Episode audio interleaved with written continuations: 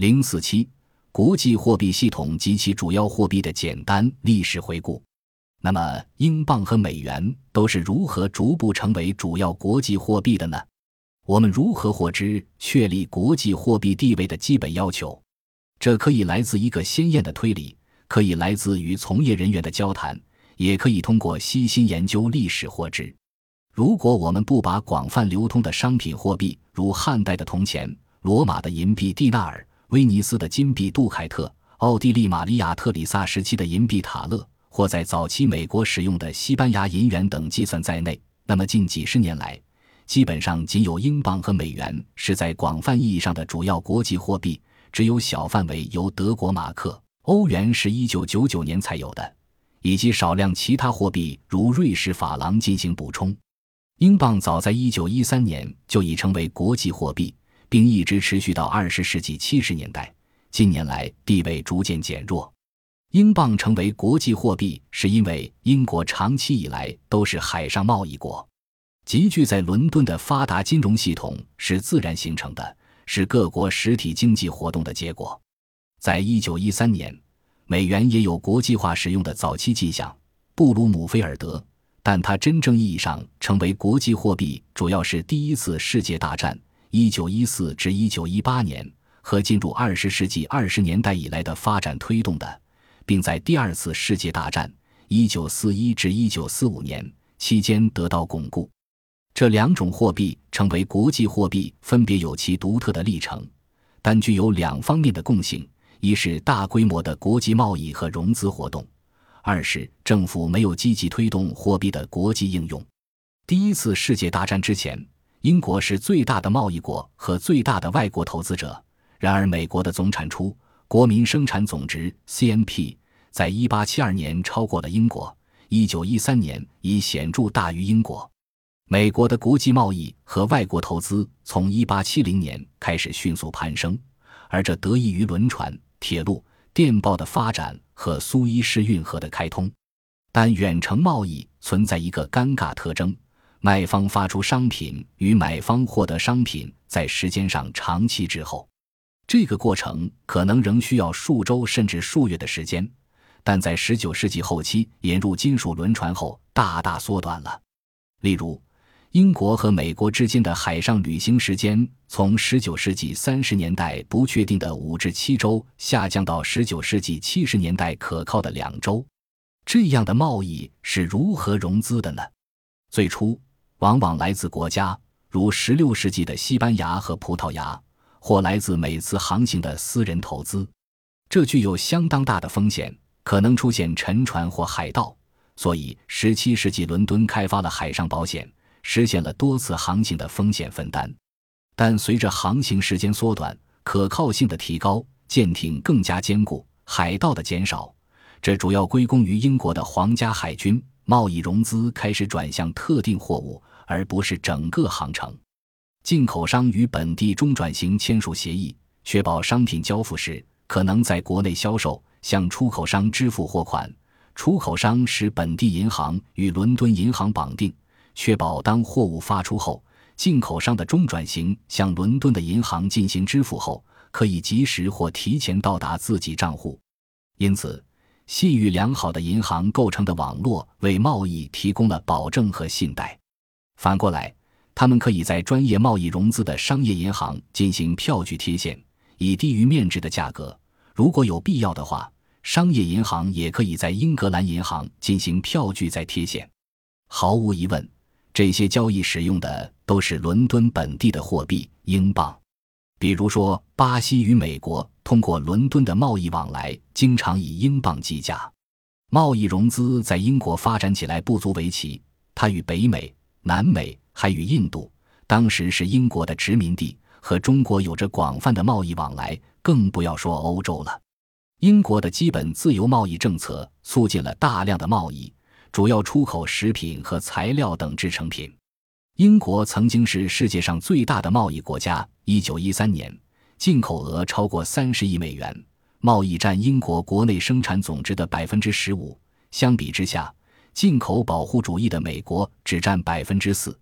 且英国早已形成了较为成熟的金融系统。包括商业银行、专业的金融机构、资本市场和保险公司，以及一个有效的中央银行——英格兰银行，当时为民营。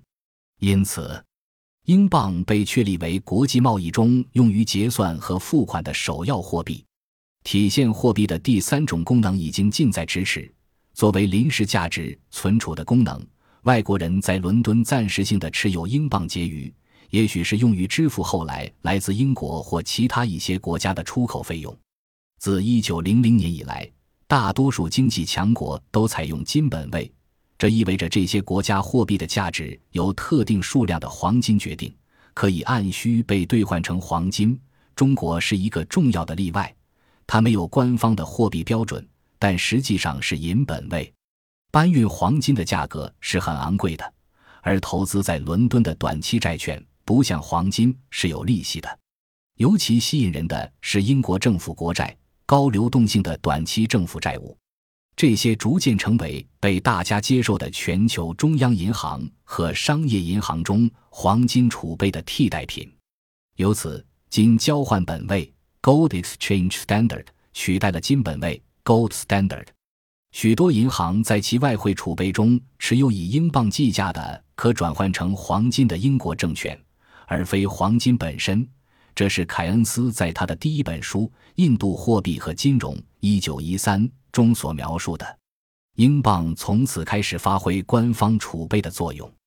这不是通过设计或官方政策规定的，而是随着对外贸易发展的金融实践的演变，经一系列实际操作得到的结果。凯恩斯描述了印度办公室如何不经意地转化到了金交换本位，即减少黄金储备，而增加持有以英镑计价的资产储备。第一次世界大战极大地改变了局势，在应对战争沉重债务融资支出的背景下，英国对第三方国家提供贸易融资的能力大幅下降。英国事实上暂停了黄金兑换，所以英镑相对于美元贬值。使英镑计价的商品对出口商的吸引力下降，美国出口到欧洲的商品，特别是英国大幅上涨。美国在一九一七年以前没有进入战争，美国金融贸易的能力也大幅提升。此外，美国联邦储备委员会一九一三年通过法案，首次在美国设立了一家美国中央银行，取消了两项对美国国家范围的银行即不是区域银行继续扩张的禁令。一是首次获批在国外开设分支机构，希望通过开设分支机构掌握市场情报和建立密切关系；二是可以参与第三方贸易融资。这一创新的自由法案，使得纽约快速成长为伦敦在世界金融中的强劲竞争对手，并由此提升了美元的国际地位。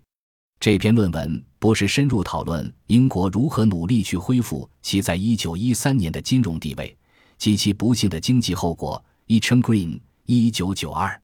第一次世界大战导致了几个帝国——俄罗斯、德国、奥地利、匈牙利、奥斯曼的崩溃，以及新国家的繁衍，并且每个都有其自己的货币和中央银行。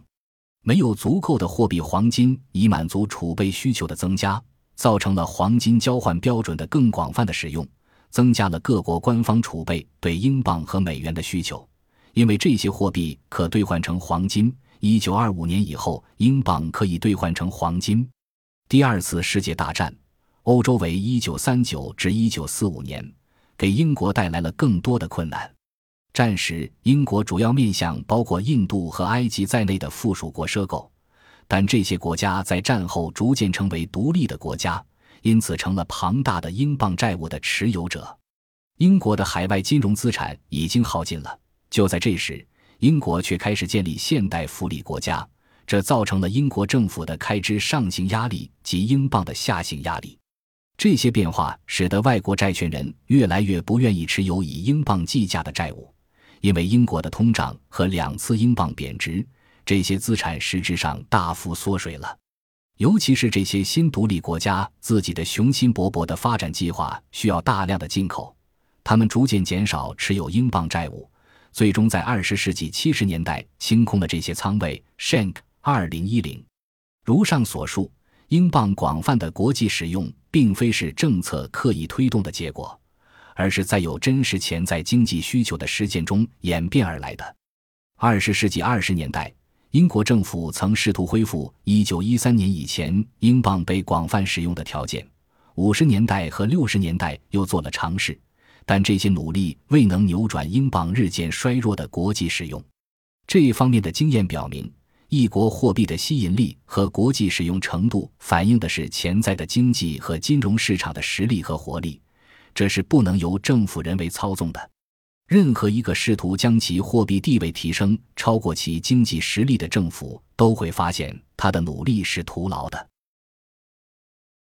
本集播放完毕，感谢您的收听，喜欢请订阅加关注，主页有更多精彩内容。